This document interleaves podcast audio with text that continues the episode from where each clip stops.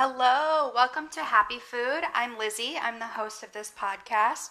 Here at Happy Food, it's not about the food, it's about the soul. Uh, we mostly talk about intuitive eating, diet culture, and honestly, whatever else I feel like. Um, today, I'm going to start talking about Kurbo. Now, in previous episodes, I mentioned I have this dear, wonderful friend of mine who I really wanted to do this podcast with, but our schedules have just not excuse me, aligned. And I have children who yell and are loud most of the day, so I kind of have to record when I can record. So I'm just going to do it. I'm going to talk about it. Um, I thought it would be so much more interesting to have somebody here with me, which I think it would, but I will just try to have the conversation the best that I can because it's important and we need to talk about it. And it is kind of feeling like old news at this point. I know I'm about a month past the mark here, um, but it's still important and we still need to talk about it because it still exists, it's still out there, and it's still a problem and it's bad. Point blank, period. That is my opinion on Weight Watchers app Kurbo, What it stands for, what it does, I think it's bad. I don't think it's good. I don't think it's something that adults should use or kids. I don't think that kids should be on diets. I don't think that whatever fancy name you want to call it, it's it's a dieting app. That's what it is, and it's bad, and it's not something that needs to exist. And I kind of just want to talk about why I think that. And if you disagree, that's totally fine. You are allowed to disagree. I'm not trying to change hearts and minds. I'm trying to have a conversation that I think is important, that I think is valuable, share opinions that I think are important and valuable. Um, but if you disagree with me, that's okay. You don't have to agree. Kurbo has several issues with it, in my opinion. Um, but I'll start with so Kurbo is an app by Weight Watchers that is designed for 8 to 18 year olds.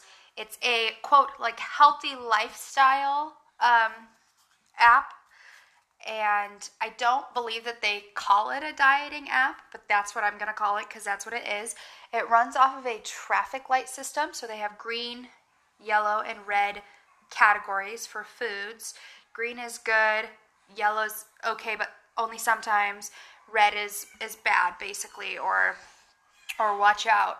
Um, and from from what I understand and what I can tell, I don't I don't have the app personally. I did download it briefly, but that I deleted it is I wanted to take a look at it.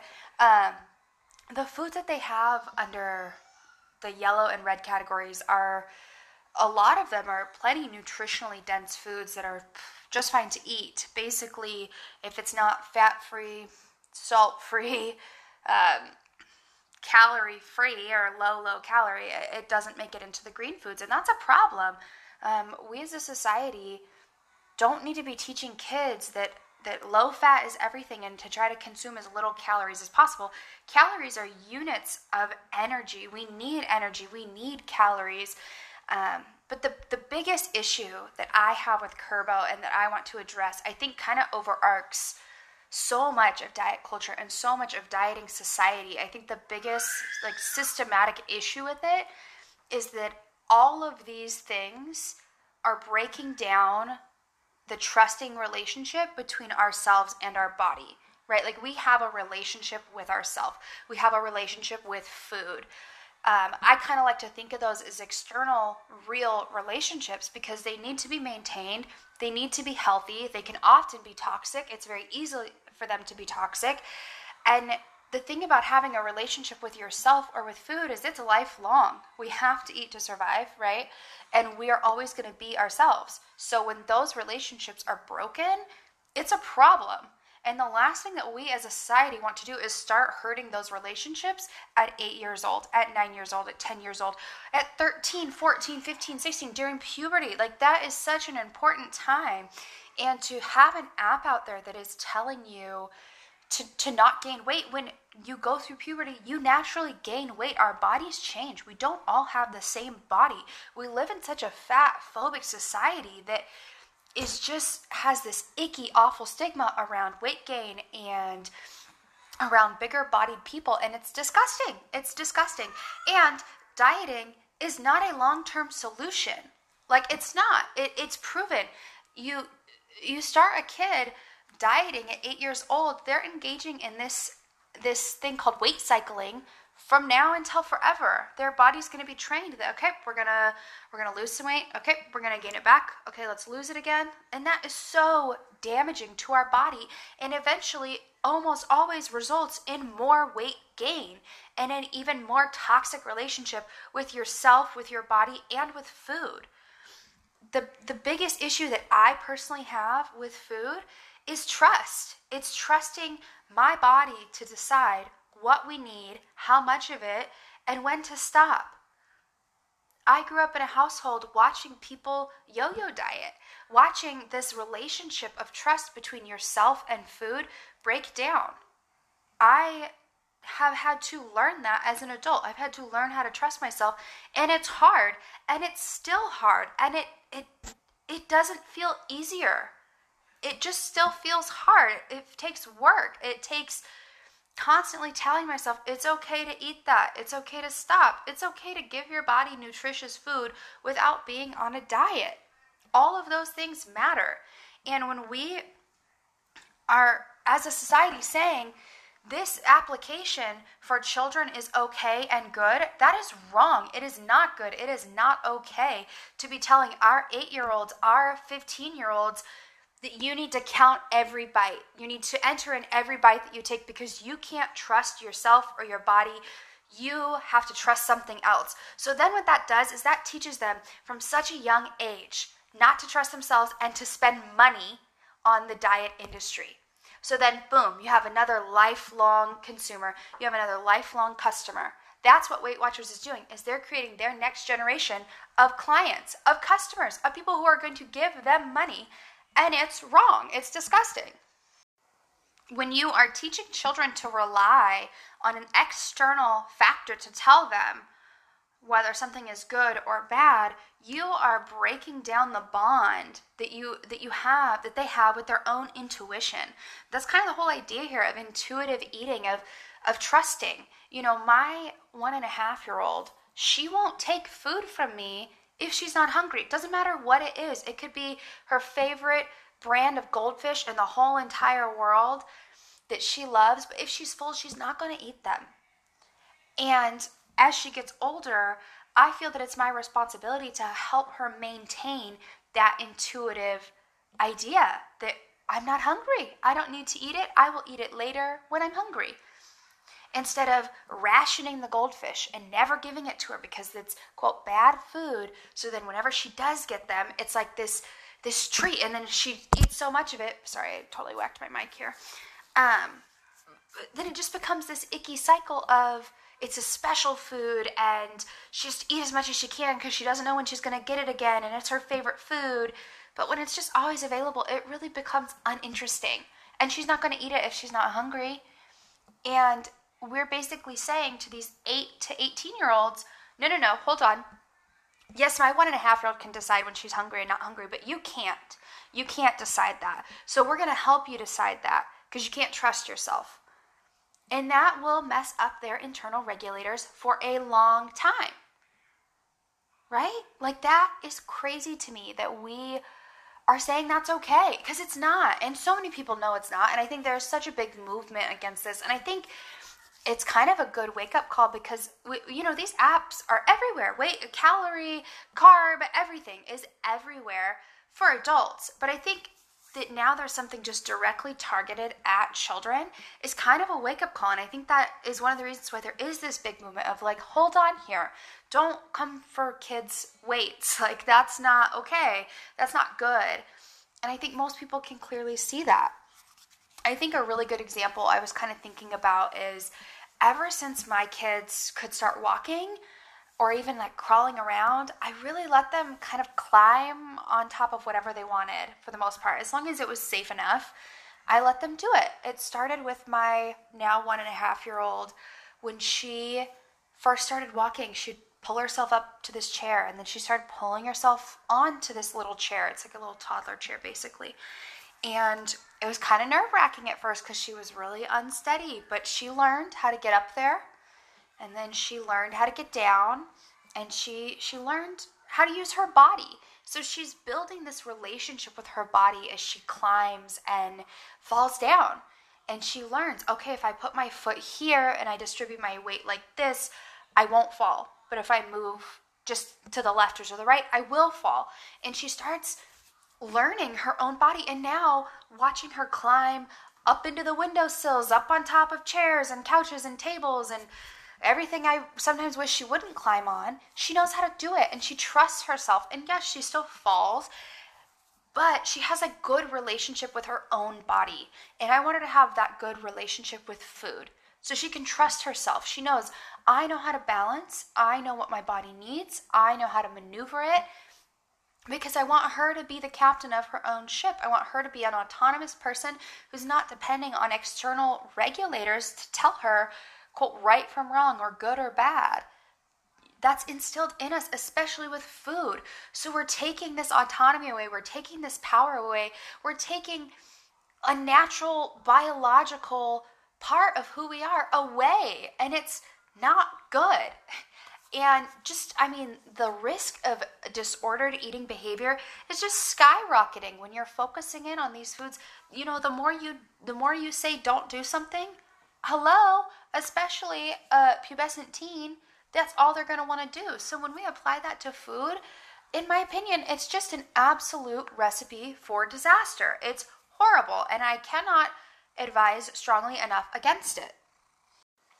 And I am not trying to attack anyone as a parent. Like, I believe with my whole heart, the majority of parents just want to do the best for their kids. And there's no, I mean, there's a million parenting books, but there's no real, sound, concrete, you know, live or die rules about parenting. You're just figuring it out. We wake up every day and we we make it up and we do our best and we hope for the best and everybody wants to do right by their kids. And I know it's probably scary if a doctor is telling you, oh, your kid's overweight, or, or you're worried about them, or you're worried about their food choices. And I think that's valid. And I think that there are so many unsuspecting parents out there who just want to do the best for their kids, and this app might feel like a solution or a way out or help.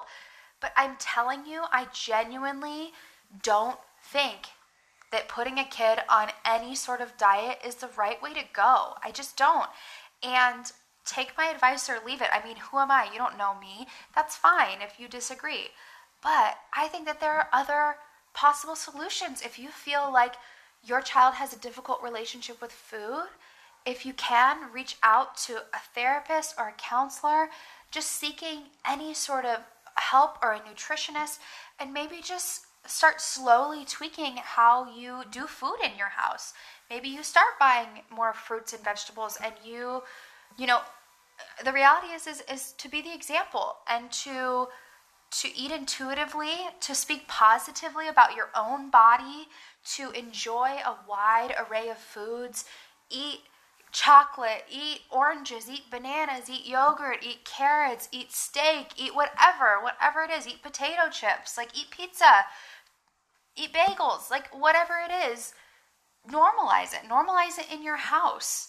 And hopefully, like that can help. I think it's hard. I have a hard time, I guess, having this conversation. One, because I'm all alone. So I'm getting no feedback, which is just the silliest thing about podcasting by yourself.